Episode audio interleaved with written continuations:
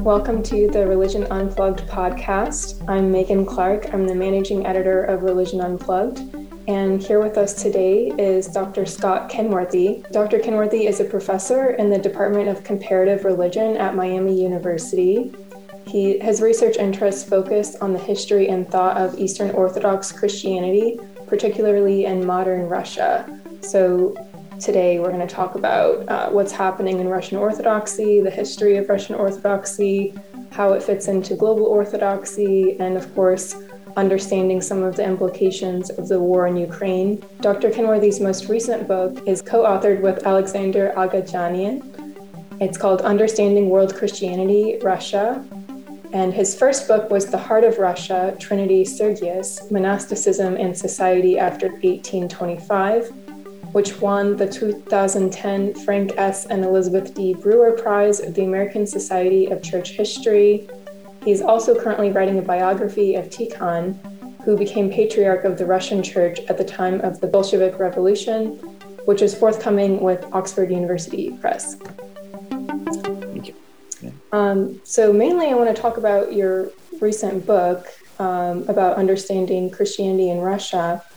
So, you write that Russia has the fourth largest Christian population in the world and the largest in Europe, but a lot of books about world Christianity hardly feature Russia. And books about Russian history hardly feature Orthodoxy in its history. And so, your argument is that this has led to a mischaracterization of the Russian Orthodox Church in several ways, but for example, one of them being that the church is the handmaiden of the state. Um, so I thought first we could talk about some of those misunderstandings in the West that have been popularized about Russia. Um, maybe you can name some of them and maybe first explain why is it a mischaracterization to say that the Russian Orthodox Church is a tool of the government. Okay, yeah. Um, so there's, um, let's see where to start. So it's, uh, I would say that in terms of that particular mischaracterization, because as you mentioned, there are there are numerous ones, and we can come back and talk about some of the others too. But in terms of the relationship of the of the Russian Church to the state, um, the first point is that it has changed dramatically over the centuries. Um, and in the Muscovite period or in the first centuries, it was anyway subordinate to the Patriarch of Constantinople before it became autocephalous. Um, and even in medieval Muscovy, there was, of course, close relations between church and state, just as there were in Western Europe. Um, the difference being perhaps that um, until the Reformation, the, the Catholic Church was something transnational, so there was not sort of the coterminous identity between nation and church um, and state and church as there was in Russia. But relations, I think, were not dramatically different. Um, the the one that people always point to as the moment when the church was particularly subordinated to the state uh, was the reforms of Peter the Great um, in the beginning of the uh, 18th century. Um, and when, you know, usually the way you often read in textbooks is as if uh, Peter the Great made the church a department of state and appointed a lay bureaucrat as its head of the Holy Synod, um, which was the body that replaced the Patriarchate. Um, and really what Peter did was to create he did eliminate the patriarchate, right? And I think he did not want competition with his power as being at the top. But rather than making the church a, a, department of state, it was kind of like a parallel structure. You had the state that was headed by the Senate and this church that was its own separate bureaucracy. They never received state salaries or anything like this, that was headed by the Synod, the Holy Synod. Uh, and Peter's model for um, for making this reform was Protestant Western Europe. You know, so in, in many depictions, this you know extreme subordination of the state um, that supposedly happens in Russia, as if this is somehow um, distinctively Russian or different from anybody else. Uh, actually, what Peter was trying to do was make Russia more like Europe, right, um, rather than this being something uh, exceptional about Russia. And even after that, um, you know, church leaders were they were trying to pursue the interests of the church, uh, which doesn't mean that they didn't see that as working in a cooperative way with the state. Uh, and certainly, most of the bishops, especially, uh, supported the monarchy. Um, but there were moments of tension um, when the state was pushing its agenda and the church resisted and tried to push its own thing. Um, and those tensions received reached enough of a point of of exacerbation that by the time the monarchy collapsed in 1917, the church didn't even come to defend the monarchy. Right? It'd been pretty frustrated. It had wanted to hold a church council and, and carry out more extensive reforms, uh, sort of revitalize um, church life and everything else, and the and the government kept stopping it, uh, prevented it from doing so. Um, and so the they let the you know in a sense the the church was not all that sad to see the monarchy go, and then immediately set to work to, to hold this long-awaited church council. And then, of course, in the Soviet period, um, the uh, the Soviet regime, which was uh, you know militant atheist um, ideology, literally tried to eradicate religion altogether um, in the Soviet Union, and this progressed uh, through various stages in the Soviet period from um, initially this sort of legal disestablishment uh, of the church um, to confiscating its property um, to uh, arresting and harassing the hierarchy until by the 1930s under Stalin, there was an all out effort to literally eradicate the church and um, not only as an institution, but even believers as well as clergy and tens of thousands, nobody knows exactly how many, um, but tens of thousands of people were either executed or sent to the gulags simply because of their faith um, which is a something that most people in the West are totally unaware of.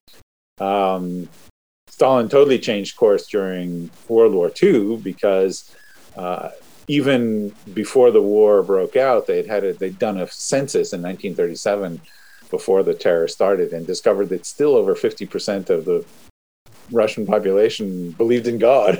Um, so once the war broke out, Stalin uh, decided he needed the support of of everybody to fight the Nazis, and so they totally reversed the policy towards the church. But then once Stalin died, um, there was a return to um, not the kind of persecution, um, all out persecution that had preceded World War II, but a very strong effort to, um, to control the church um, and to discourage people from engaging in religion. And there's often this image in the West. This is another one of those sort of misnomers. Is that the church in the Soviet period, all the clergy were just you know KGB agents and Cossacks. Um, and while it's certainly true that the highest levels of the church administration um, had to cooperate with the regime, um, but it gets a lot more complicated, as I've discovered in my research, when you get lower down, you know, to what's actually happening at, at the grassroots level. And then finally, uh, once the Soviet Union collapsed, and there was this kind of um, void of, you know, there's no more communist ideology, but the communists had made such an effort to eradicate all other forms of, you know, identity um, that there was a sort of, you could say, a national identity crisis in Russia in the 1990s. And the church made a concerted effort to, um, you know, recapture Russian society to become once again a, a, a shaping, uh, play a shaping role in Russian society. Uh, patriarch Alexei, the first patriarch in the post Soviet period, did this through trying to rebuild the church itself, which of course was um, really weak, um, thanks to the, the Soviet um, constraints against the church. Um, he did not have particularly close relations with President Yeltsin, um, nor really even, for that matter, in, uh, under President Putin's first two terms. Um, so the person who has really brought the Russian state very close to, uh, you know, to the church is Patriarch Kirill. Um, and this has been a kind of deliberate choice and strategy on his part. But to kind of project back from that and, and assume it's always been that way or it would inevitably be that way is actually to miss the point that this was a deliberate uh, choice and strategy. And even there, I think that Kirill's primary interest was, again, to sort of further the the church's role and influence in society. He hoped that by allying it to uh, Putin's rebuilding of Russian society, um, that if the church was a you know Russian Orthodoxy is a central part of Russian identity, then that would that would bolster the role of the church. But um, in many ways, it seems to be backfiring. The gamble, it may have paid for a while, but um, but yeah. Would you say longer. that Patriarch Kirill's strategy seems to be to use the government as a tool of the church? You know, it goes both ways. Exactly. I think that the church tries to use the state, and the state tries to use the church. And as long as that mutual um, using, ha- mutual exploitation is beneficial, they go along with it. Um, but the problem is today uh, that you know it's it's hard to imagine that Kirill can't see that what's happening in Ukraine is going to end up being incredibly damaging for the Russian Orthodox Church. But it's sort of too late for him to turn back and to be able to distance himself from Putin or to say anything that diverges from the party line. So he he made the alliance in order to strengthen the the church, but in the end, um, effectively, he has kind of made himself into a, a tool of the state. So. Yeah, I'm curious what you think would be the impacts of the war in Ukraine so far on the Russian Orthodox Church in terms of dividing it and the Orthodox Church of Ukraine and the Ukrainian Orthodox Church in terms of uniting them again. Um, do you think that's what's happening, or would you say that um, you know this petition going around of about 300 priests in the Russian Orthodox Church is very tiny and not likely to do anything without higher up bishops signing it as well? Yeah, that's a good question. Um, so, first of all, in terms of Ukraine itself, uh, of course, the um, uh, ecumenical patriarch Bartholomew of Constantinople um, granted autocephaly to the Ukrainian uh, church in 2019, which was not recognized by Moscow, and we can talk more about that uh, later on because it's a complicated um, series of events that led to that. But in effect, you could say the the Ukraine, the church, the Orthodox Church in Ukraine is divided now between between the autocephalous Ukrainian church and the Ukrainian Orthodox Church that belongs to the Moscow Patriarchate still.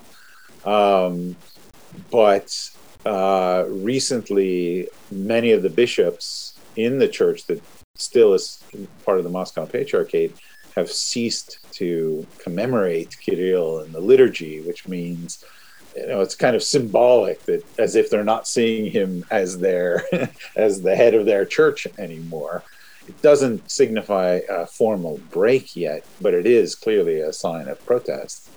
And um, the head of the Ukrainian Orthodox Church uh, of the Moscow Patriarchate, Metropolitan Onufry of Kiev, has made very explicit statements condemning the Russian invasion of uh, Ukraine in language that would get him arrested if you were in Russia right? Um, and so it's it's pretty hard for me to envision how, unless Russia really succeeds in conquering Ukraine, uh, which will be a whole different story, but it's hard to see how that will happen.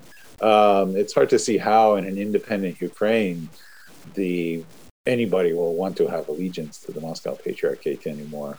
So it seems like part of the motivation maybe part of the reason why Kirill was supporting Russia's intervention in Ukraine to begin with was to somehow shore up the Ukrainian church for the Moscow Patriarchate. And it seems like the exact opposite is inevitably going to happen at this point. In terms of what happens within Russia itself, um, that's pretty hard to predict. So, um, because the, there's such a a suppression of voices going on in Russia.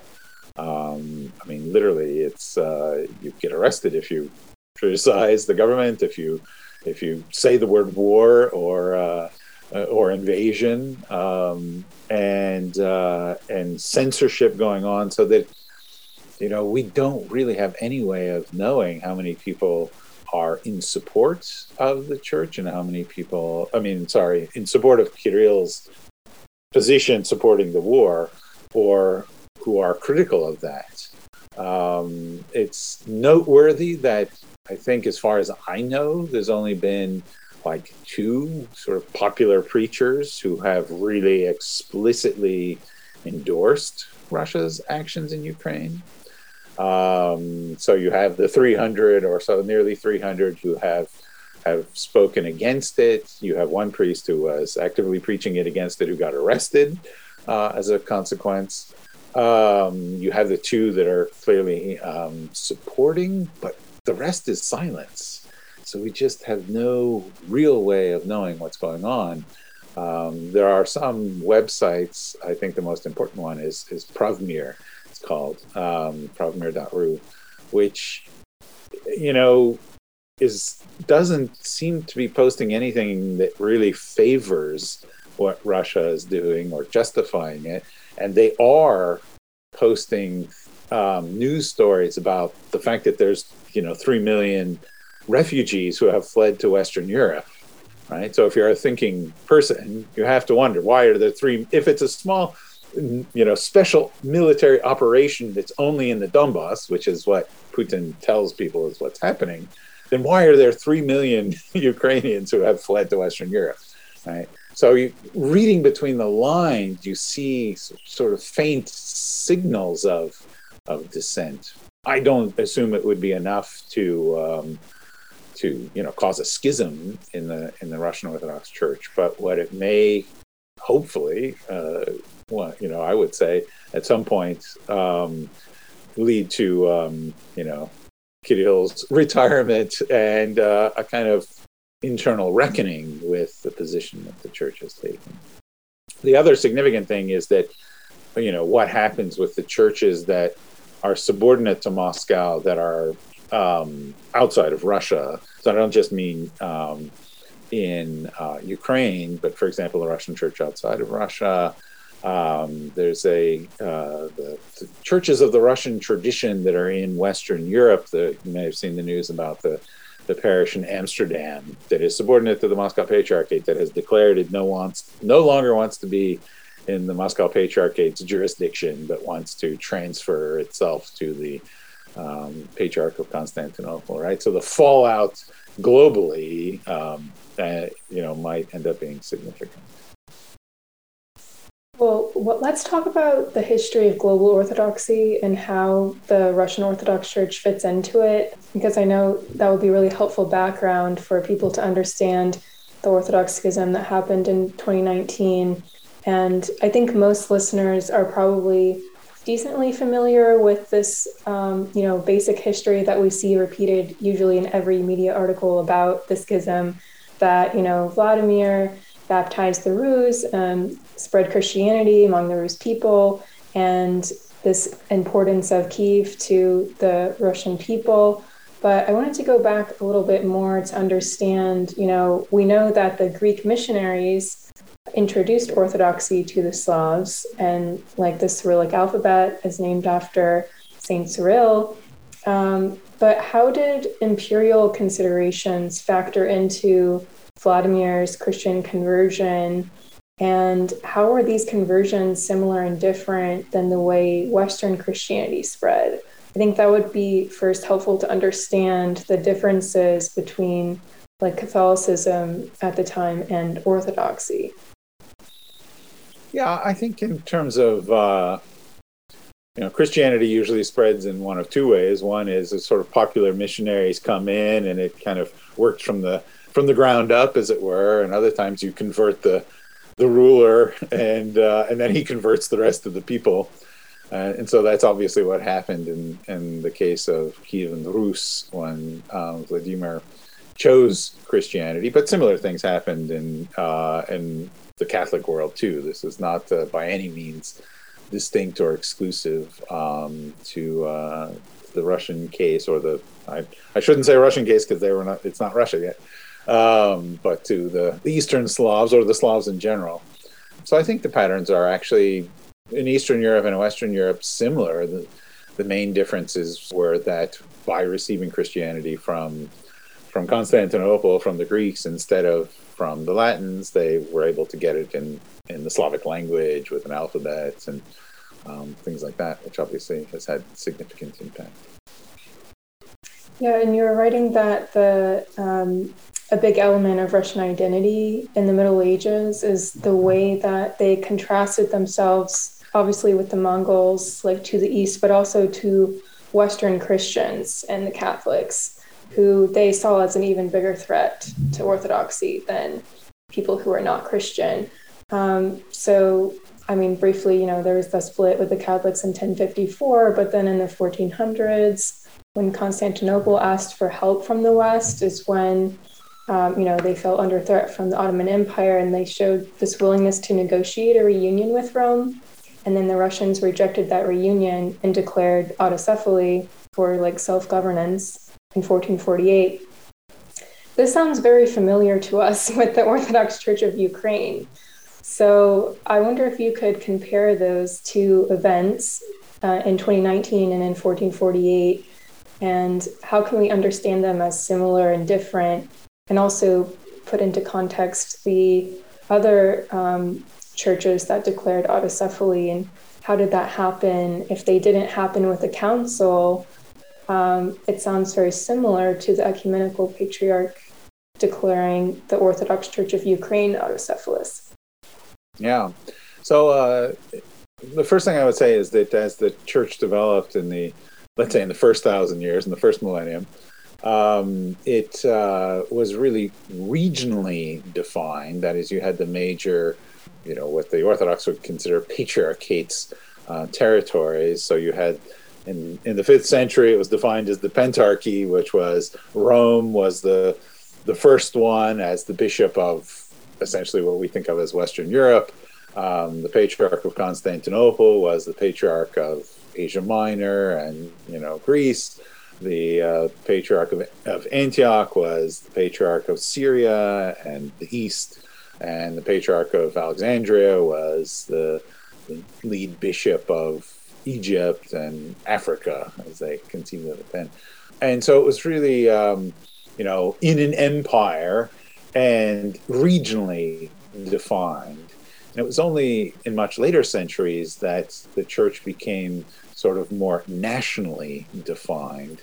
And this has been a, a kind of ongoing struggle. So the Patriarch of Constantinople used to have subordinate to it all these various churches that are now independent, including the Russian Church, which was effectively the earliest one to get permanent autocephaly, um, but also the Greek, uh, the the Serbs, the Romanians, the Bulgarians, and so on. They were all under under uh, Constantinople until the 19th century.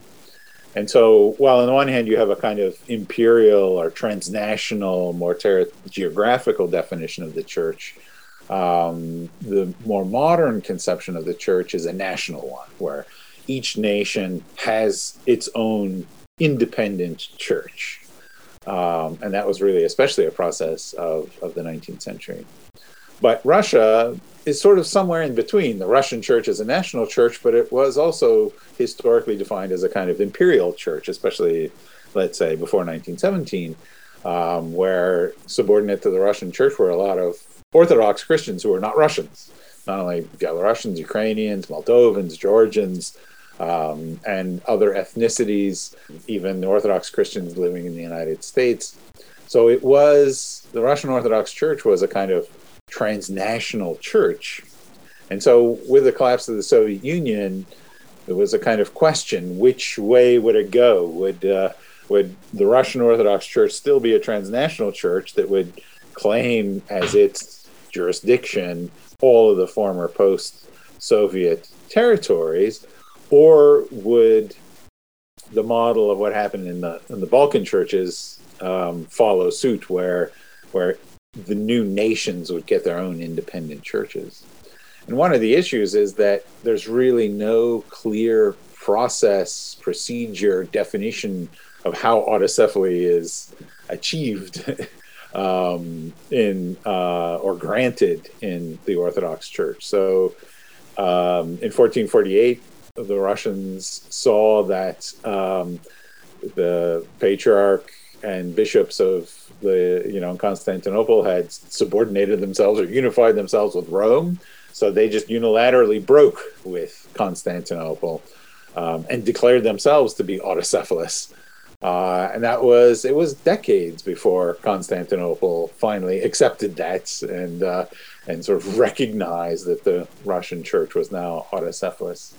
Um, among the Balkan churches in the in the 19th century, as as Greece and Serbia and Romania and Bulgaria became independent nations from the Ottoman Empire, again, it was you know in some cases they the nations became independent and the churches declared themselves um, autocephalous, and it was not recognized by the Patriarch of Constantinople immediately. In other cases, there was more of a process of negotiation that went on until finally um, Constantinople would grant them autocephaly. The the biggest struggle, which again took half a century finally to reconcile, was Bulgaria. It took a long time for for after Bulgarian Church declared itself autocephalous that the, the Patriarch of Constantinople um, recognized it. So again, the question was sort of posed. In the case of Moldova, the question was would the Moldovan church reunite with the Romanian church, which it had been part of in, in the interwar period? Um, but the question for Ukrainians was um, would we have our own autocephalous church like Romanians, Bulgarians, and Serbs, or would we remain part of the Moscow Patriarchate? And when it came to the the declaration of uh, the Patriarch of Constantinople's declaration of autocephaly um, in 2019, again, it comes to the the sort of contention of who has the authority to grant autocephaly. So the Patriarch of Constantinople asserts that only he has the right to grant autocephaly, whereas the Russians, uh, the position of the Russian church is that the mother church, as it were, has the right to grant autocephaly to its daughter churches if it so chooses. And so, from the perspective of the Russians, for the Patriarch of Constantinople to intercede um, or interject itself into the Ukrainian case they say that that's sort of out of bounds. It was, you know, the Patriarch of Constantinople doesn't have the authority to do that. Um, and these are these are seriously unresolved issues um, in the Orthodox world today.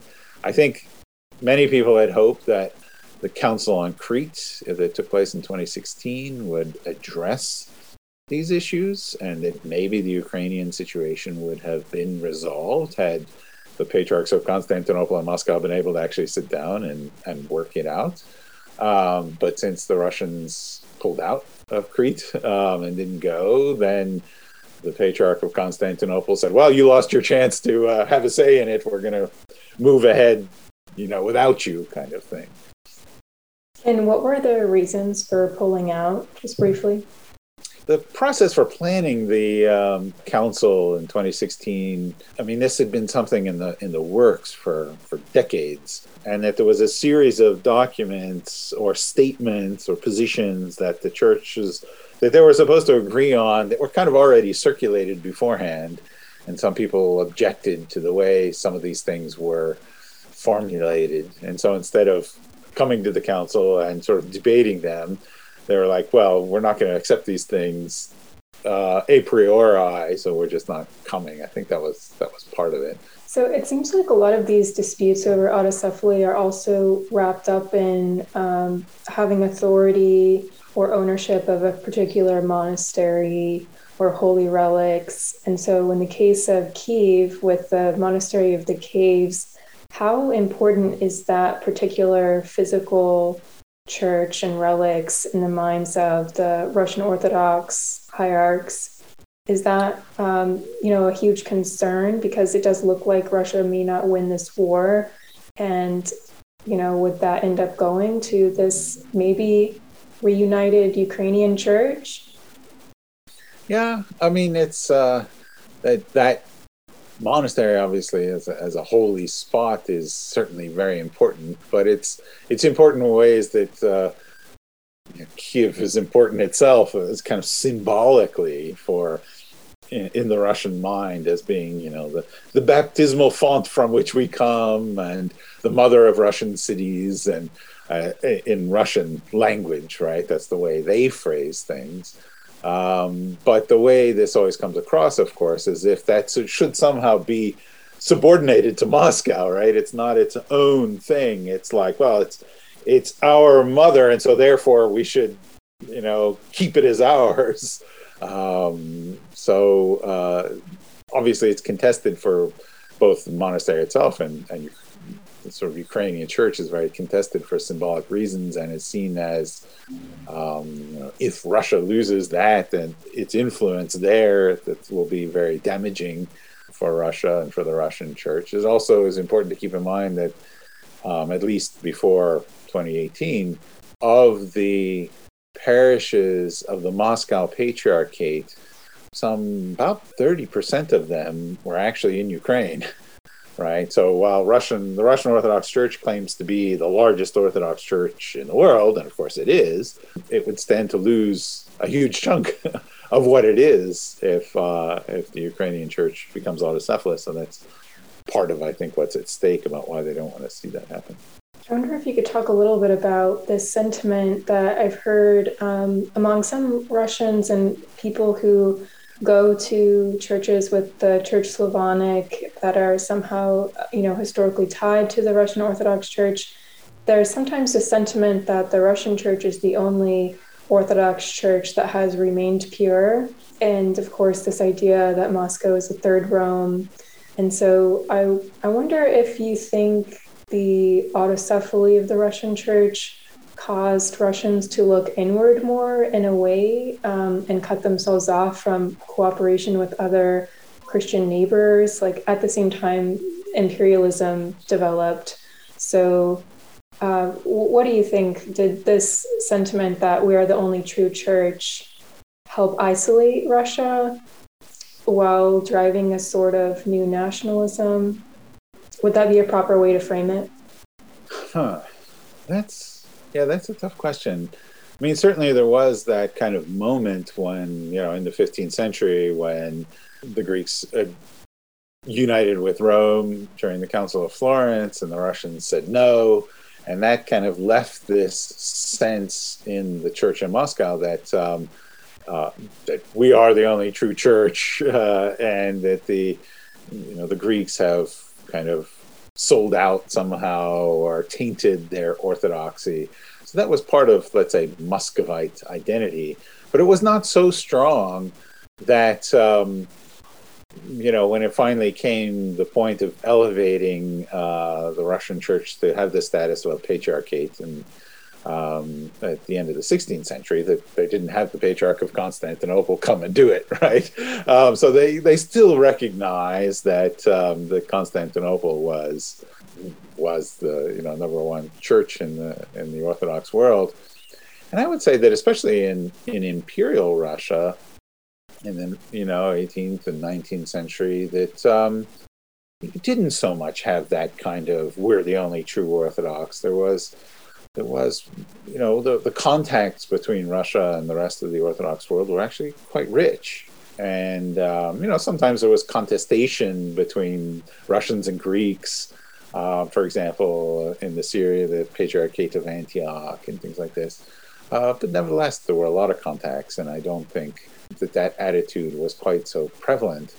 What it seems like is in this moment of the 1990s of this kind of crisis of identity that people have turned back to that this kind of ideology as a way of shaping a new identity today so it's not like it's always been that way but rather people are sort of deliberately choosing to return to that particular moment in, in russian development but yeah i have definitely i mean there's this kind of contestation going on in the orthodox world um, and it has ramifications for the whole Orthodox world. It's certainly not just going on in Russia, but whereas the Patriarch of Moscow presents himself as the defender of traditional values and the kind of conservative position of orthodoxy and so on. The Patriarch of Constantinople, whom Gore labeled the Green Patriarch because of his concern for uh, the environment and developing a kind of eco theology, and his concern for you know poverty and conflict resolution and things like this. Right? Say he has very different poles within orthodoxy, and that that one assumed by the Patriarch of Constantinople is much more open to dialogue with Western Christians and with you know West in general and Western modernity and things like this whereas the um, position of the that has been assumed by the Moscow Patriarchate, again, especially under Kirill, um, has been to define itself against the West and define itself as you know Russia as the bearer of true Christian values and uh, the West has sort of abandoned them and has given itself over to you know this decadence and um, you know, all this kind of stuff with gay rights and all these things. And then are, there's this kind of contingent of people, especially in the United States, conservative Christians, whether Orthodox or not, who find that language very appealing um, and actually has gained supporters, um, at least up until until this present moment. Yeah, um, definitely. It's really fascinating to watch, especially um, Americans that have been swayed by this that kind of rhetoric coming from Russia and the partnerships that have developed as well among even American evangelicals, um, you know, who are very different than Orthodox Christians. Um, but uh, one last question I wanted to ask you is um, you write in your book, I think it's in the introduction, in the very beginning, about how all of this tension between Russia and the West um, after the Soviet Union collapsed was not inevitable.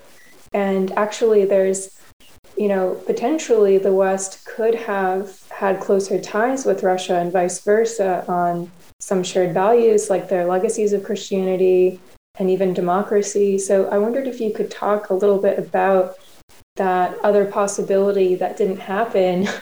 what do you think could have calmed the Cold War sooner and reframed um, the American understanding of Russia and the Russian understanding of the West um, to prevent this kind of anti Western rhetoric that we're seeing today come out of Russia. A lot of the, the rhetoric that comes out of Russia and Russians' justification for what they're doing in Ukraine is is the threat of NATO expansion, for example. And I will say from the outset that I do not think that that is justification for what Russia is doing in Ukraine at all. Um, so to make that clear.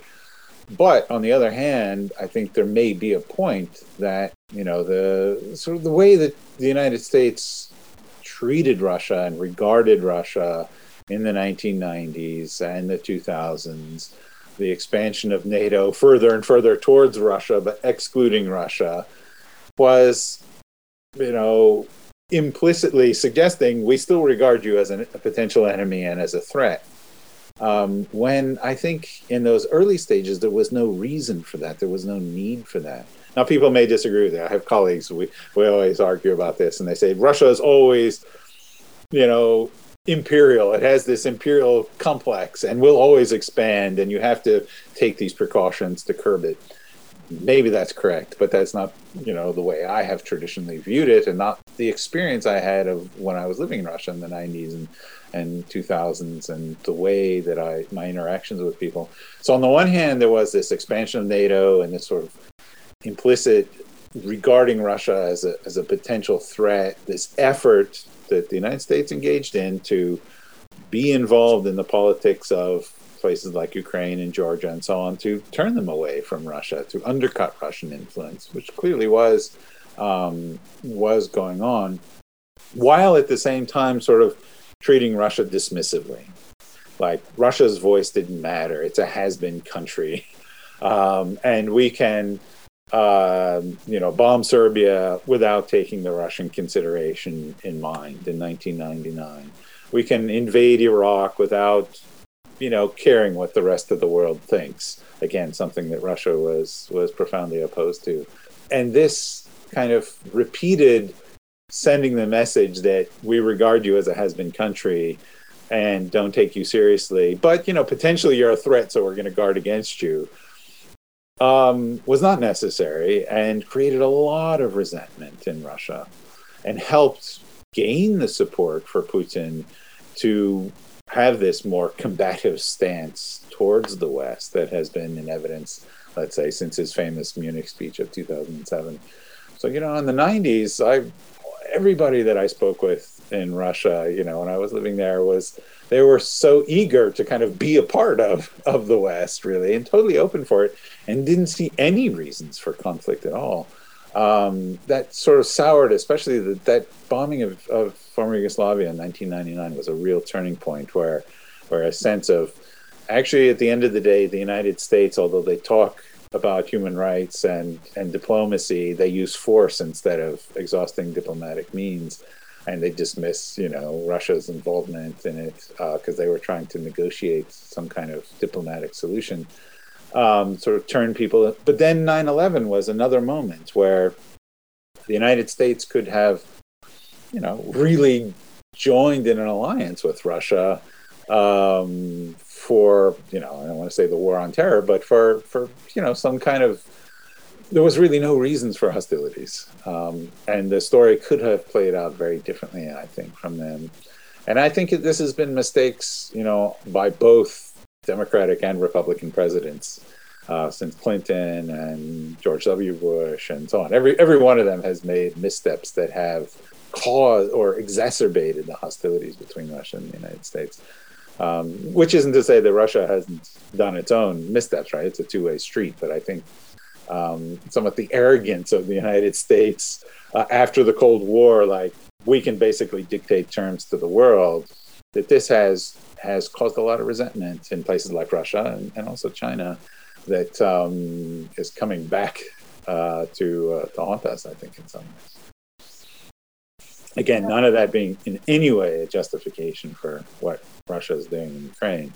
Um, but I think we also need to take a serious look at, uh, uh, you know, the way, uh, whatever, the way we conduct ourselves in the world and think more critically about it. Sure, yeah. So would you say that, um, you know, some of the Russian disinformation that has come out um, has elements of truth? And insofar as the this perspective has been shaped by what you're talking about this history of seeing the US as not fulfilling some of these promises? Yeah oh absolutely. I mean i've been watching this develop over the you know really for the past 20 years um, gradually um, to the point now where it just seems like it's kind of a complete distortion of reality. But it started gradually, and it started, you know, especially in the 2000s, by exploiting elements that were true, um, and uh, you know, sort of twisting them in a special way. But it, it, you know, made them credible.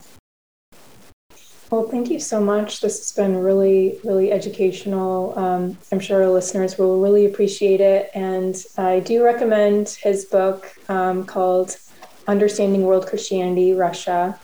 And so I understand there's other volumes as well um, in that series, um, but you've contributed to the Russia one. And then you also have another book coming out um, soon. Do you want to just briefly talk about that um, book that's forthcoming? Sure. Yeah. So it's um, it's a biography of Patriarch Tikhon. So Patriarch Tikhon was elected head of the Russian Orthodox Church, um, uh, basically the week after the Bolsheviks seized power.